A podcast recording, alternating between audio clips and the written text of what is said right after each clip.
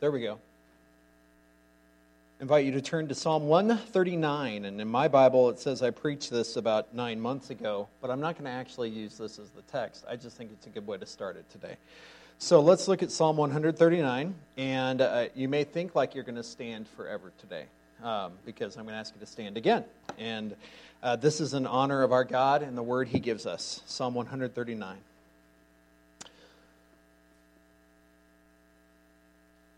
O Lord, you have searched me and known me. You know when I sit down and when I rise up. You discern my thoughts from afar.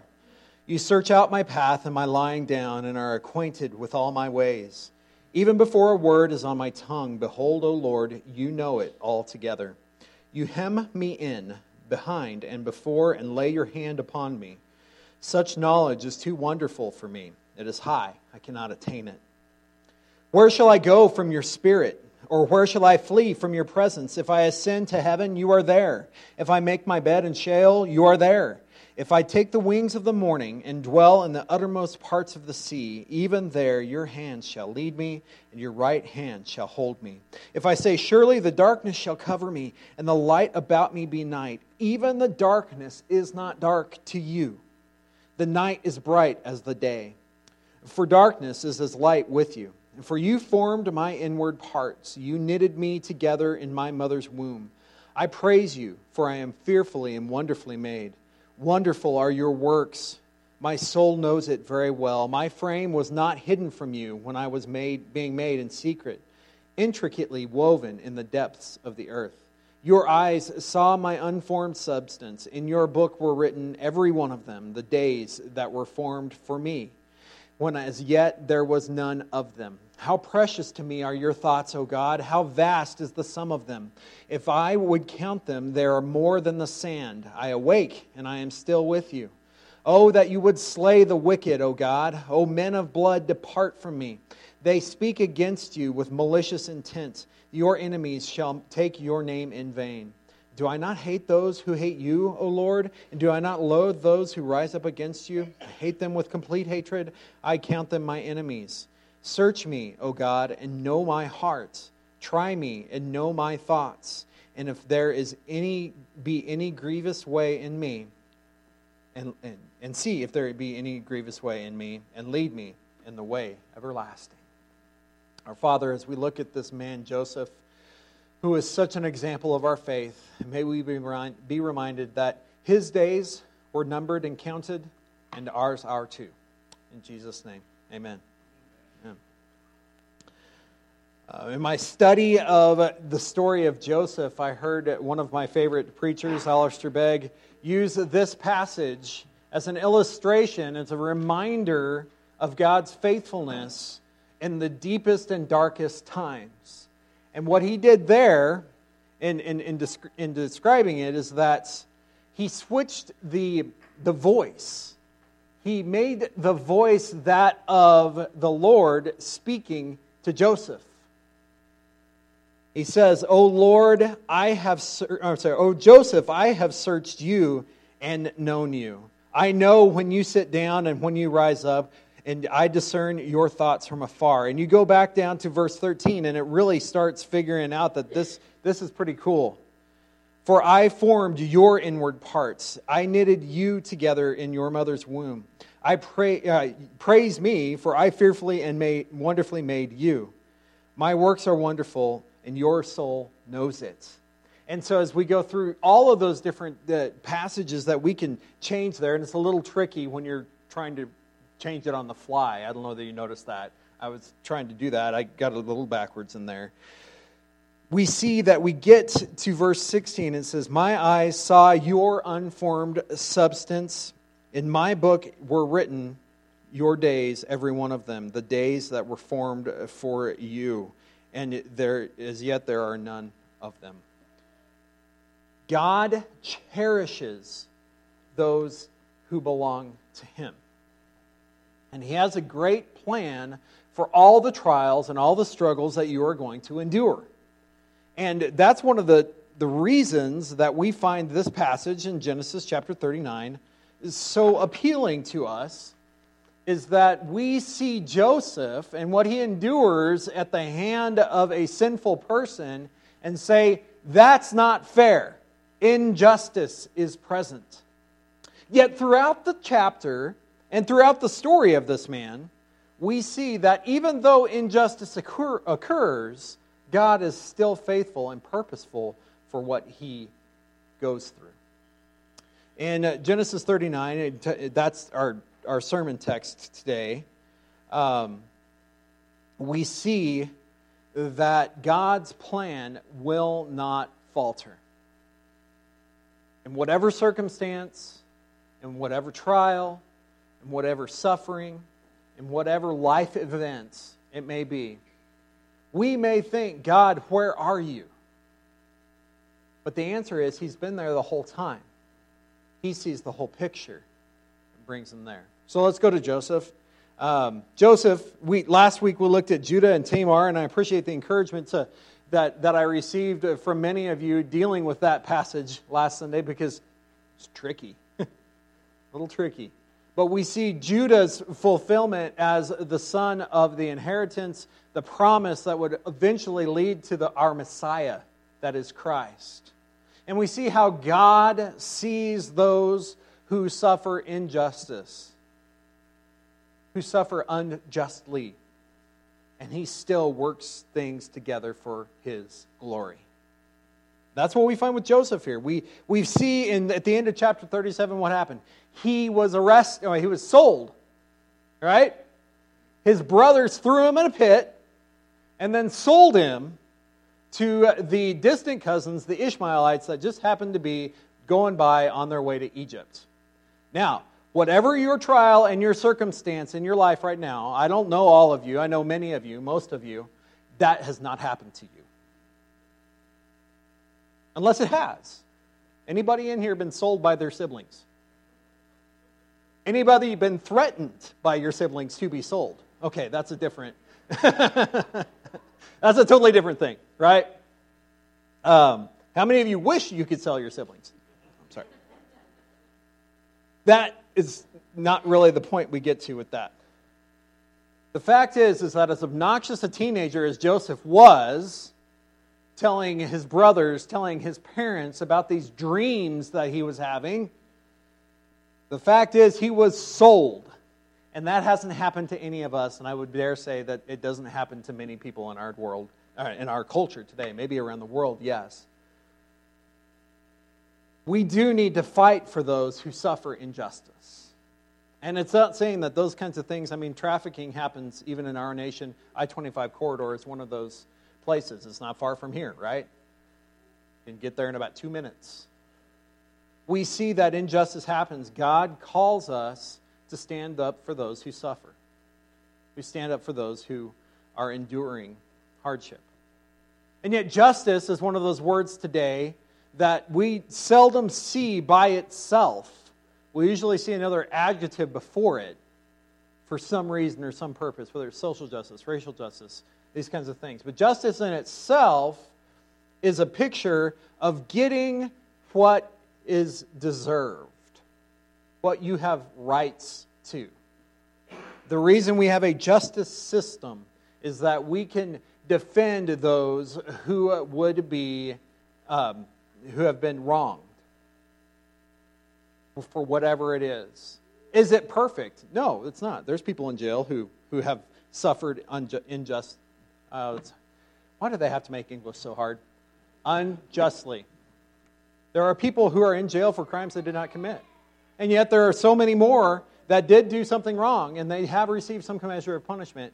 And one of the hard things is, is when you see people have paid their debt to society, when they get out, they have a hard time because they've got a cloud behind them, cloud over them.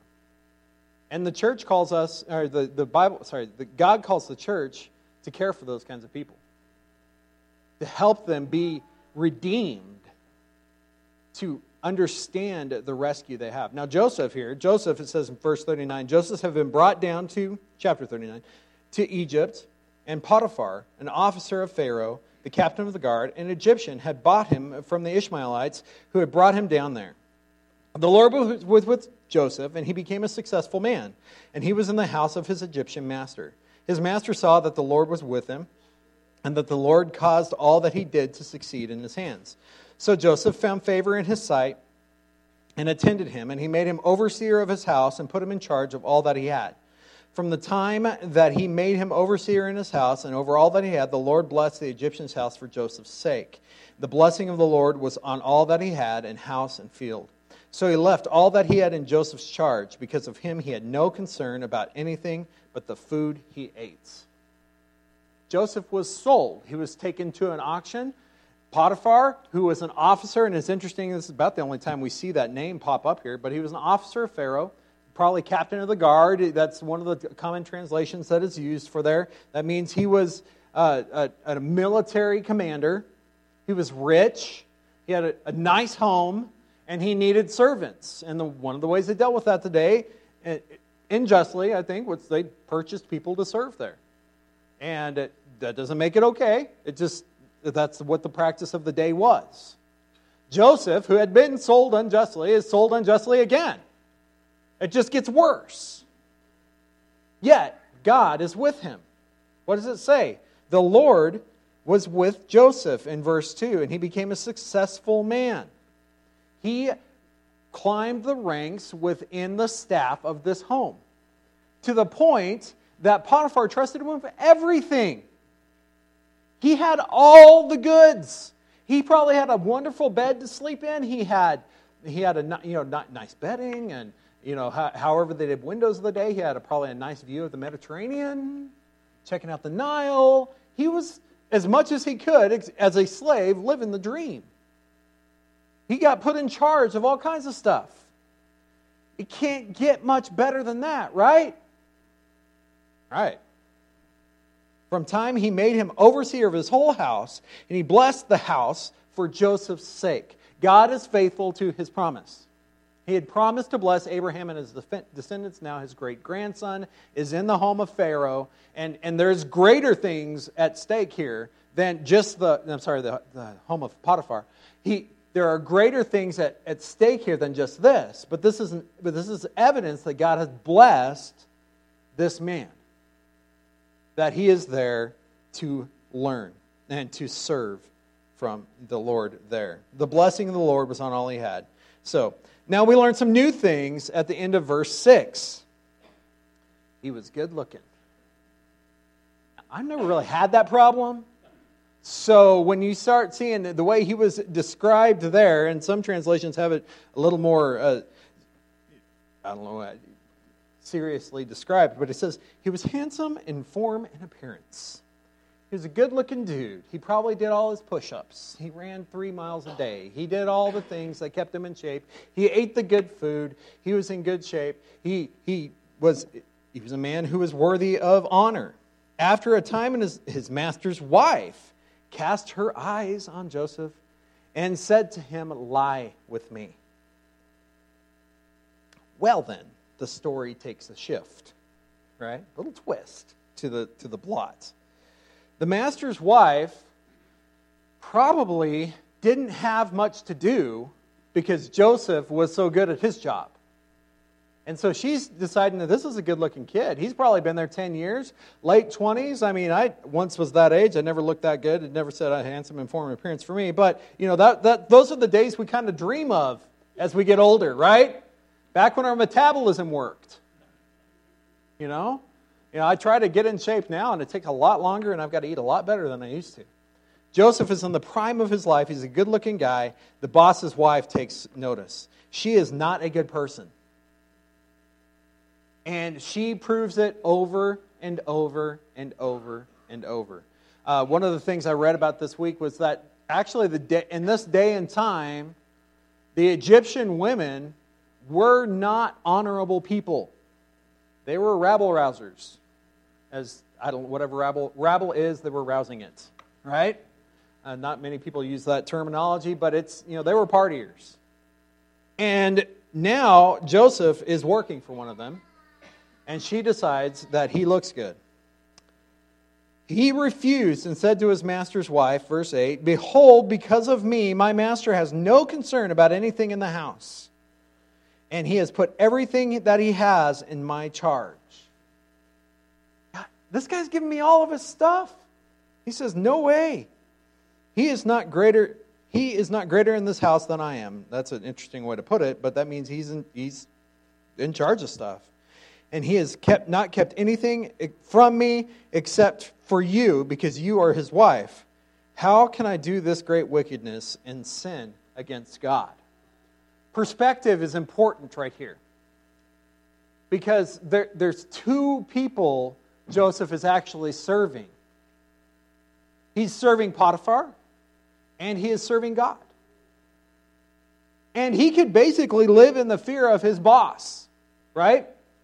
Anybody ever been there with a temperamental employer?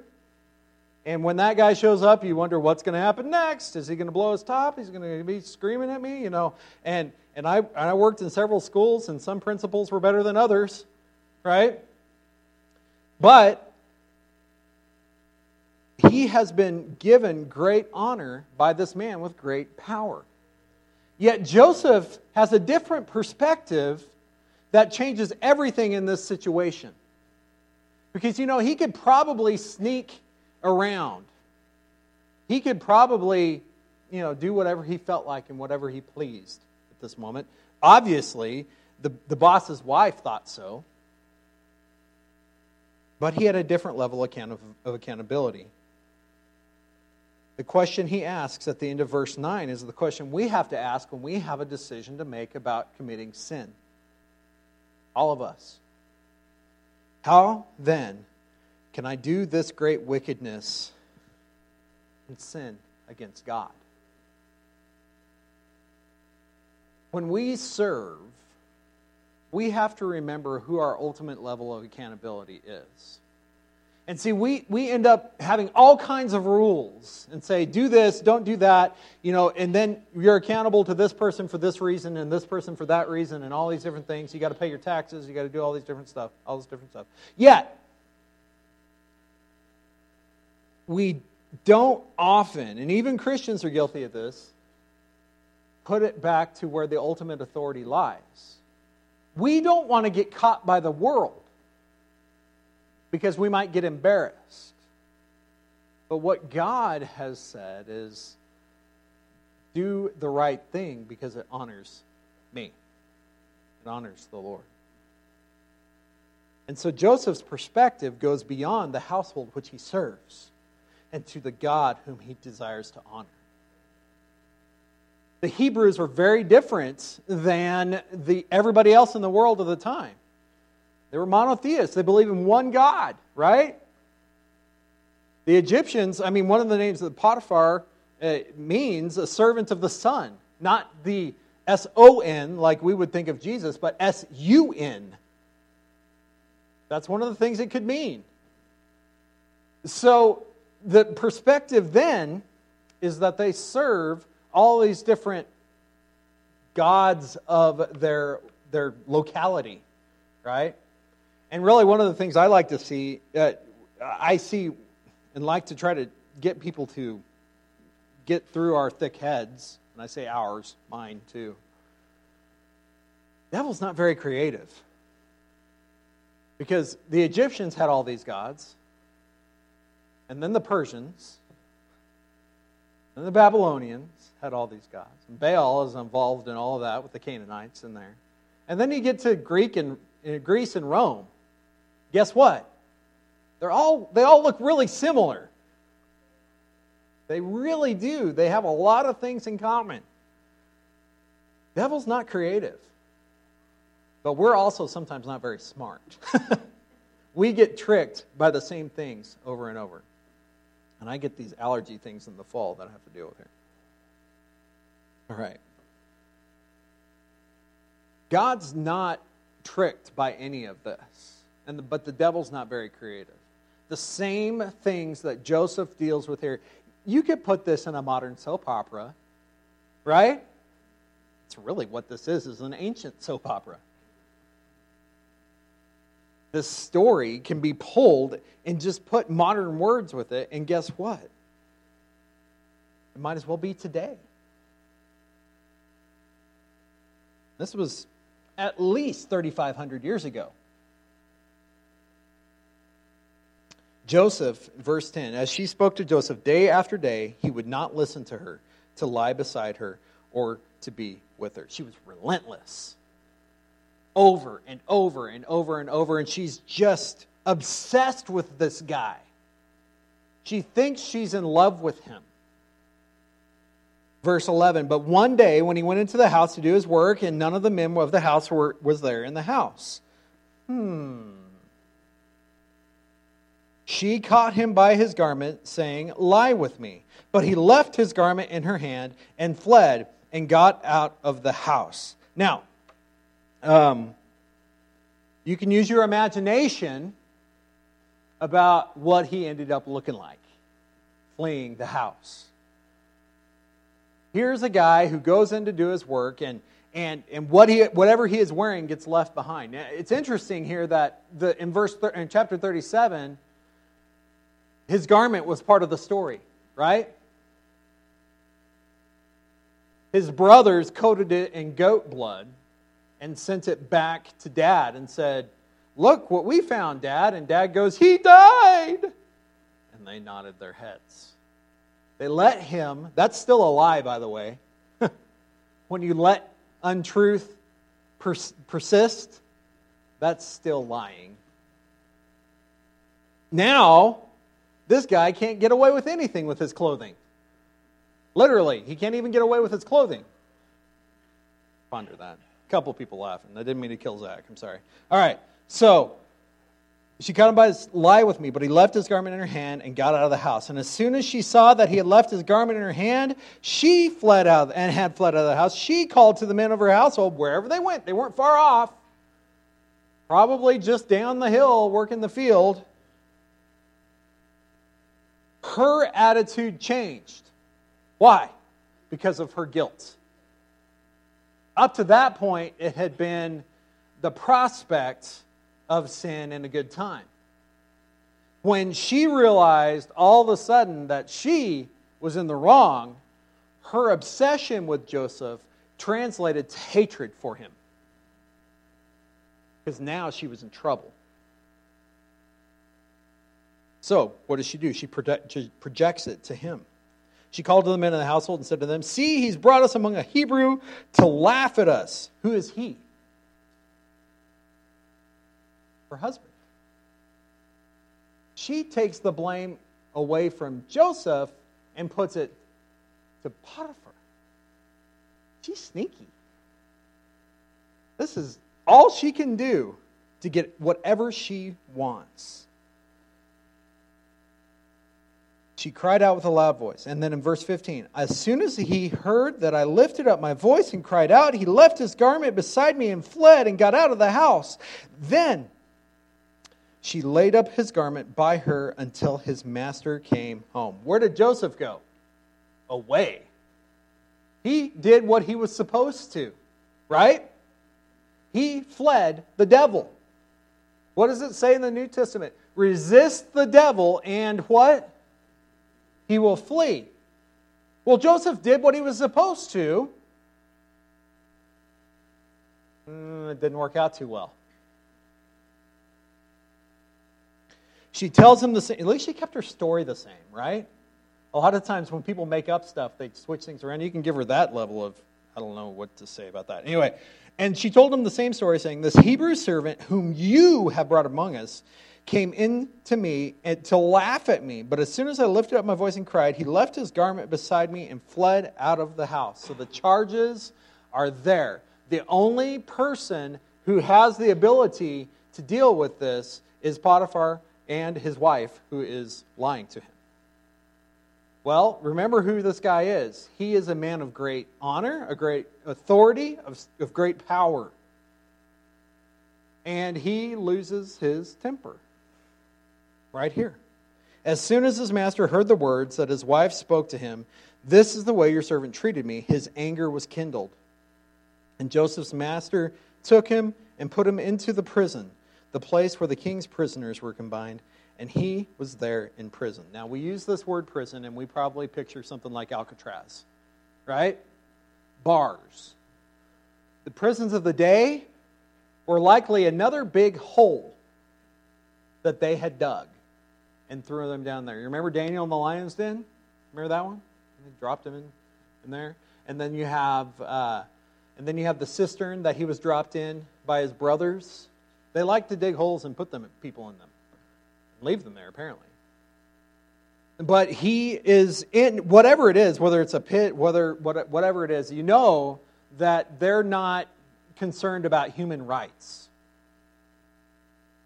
And we hear a lot of that about, you know, inhumane treatment of prisoners. That's a very modern concept. Because prisoners in history were treated so poorly. Ours, it's not a good place to be. It's not a place you want to be, but thankfully, our, our world is not quite as cruel as it might have once been then. I'm not saying it's not in other ways. Joseph's master threw him where the king's prisoners were. The king's prisoners probably were at highest levels of security, right? Once again, he is put as a as a um, he's put forth as an asset versus as a person. He's just thrown in the prison. And they put these prisoners to work. And now Joseph once again proves his worth. But the Lord was with Joseph in verse 21 and showed him steadfast love and gave him favor at the side of the keeper of the prison. The keeper of the prison put Joseph in charge of all the prisoners who were in the prison. Whatever was done there, he was the one who did it. The keeper of the prison had paid, paid no attention to anything that was in Joseph's charge because the Lord was with him. And whatever he did, the Lord made it succeed. We deal with all kinds of trials, temptations, sufferings, injustices in our lives.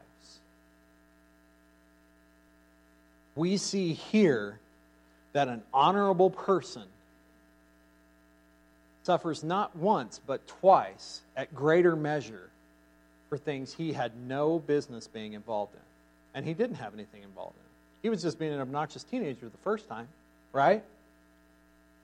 Second time, he ran away in order to bring glory to God. And he gets thrown in jail. It just gets worse and it gets worse. But we see that statement over and over and over. The Lord was with him. When we go through these hard things in our world, in our times, we would do well to remember somebody like Joseph. And I do believe that's why that's here. But this is also a picture, ultimately, of what Christ does for us. Christ was tempted. Luke 4, Matthew 4. What did he do? He resisted the devil, and the devil fled, as is promised later in the New Testament. Probably greater temptations than we could ever imagine. We, we tend to. Um, we tend to gloss over the things Jesus went through and say, yeah, but he was God. Jesus suffered more intensely than we ever could have because he was at once fully God and fully man. Can you imagine being perfect and holy and, and having everything at your fingertips and then all of a sudden looking like one of us?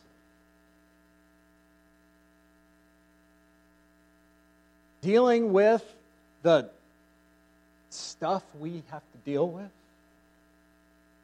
Our God Philippians chapter 2, humbled himself to the point of death. He was imprisoned unjustly, punished unjustly, in order to be the perfect sacrifice for our sins. And ultimately, it brought him the greatest glory. There's another New Testament parable that Jesus tells in Matthew chapter 25. I just want to do one verse, the parable of the talents. The, um, t- talking about the master who gave the talents to the five, the two, and the one. Uh, the one who had, who got five invested it, and it came back. First, uh, one who got two did the same thing, and it came back to him. The one who had the least, the one talent, buried it, and when the master returned, he said, "Here's your talent," and I didn't do anything with it because I knew you were a, a, a harsh master And he said, If you knew I was harsh, why didn't you do anything with it? What did he say to the rest of them? Verse 21 says, Well done, good and faithful servant. You have been faithful over a little. I will set you over much. Enter into the joy of your master. This is the picture that we see with Joseph. Joseph is first giving, given charge of a household. The household flourishes. He's punished unjustly. He ends up in prison. Guess what happens in the prison? The prison flourishes. How does that work? It did. And we're going to see ultimately, this isn't the end of the story. That God draws the people together to follow this former slave prisoner to rescue multiple nations. God is just. And we don't see the end result of our own suffering many times. But He is faithful when we place our trust in Him. He brings us hope, He brings us grace, He brings us salvation. He is so good. Joseph suffered, but ultimately he receives great honor. Jesus suffered and receives our glory. That we would worship him because he took that place that we deserved. We see Christ fulfilled. We see his life at work in us now. Maybe you have been accused of something in your life that wasn't fair. Maybe you are dealing with some kind of trial in your heart. Realize what Joseph ends up seeing through this whole story is that God was in charge. The Lord was with him in his grace. Joseph was not a perfect person, but God is a faithful God. Will you trust that faithful God today? Let's pray. God, you are good to us. I thank you for your goodness and for your grace. Help us to follow you, to trust in you. Help us to uh, realize the blessings you give us. I thank you for your faithfulness. I thank you for how you bring healing in our hearts through trials, through suffering. Help us to have the heart that Joseph had through these, to be faithful to you. We don't get a picture of all the emotions he went through and the feelings he had, but we do see who you are you are faithful. Help us trust you in the hardest of days and realize your goodness in each moment. In Jesus' name, amen. Let's stand together and have our time of invitation. Altar is open if you desire to follow Christ in some way, need some prayer today. Let's just bless our God and worship Him.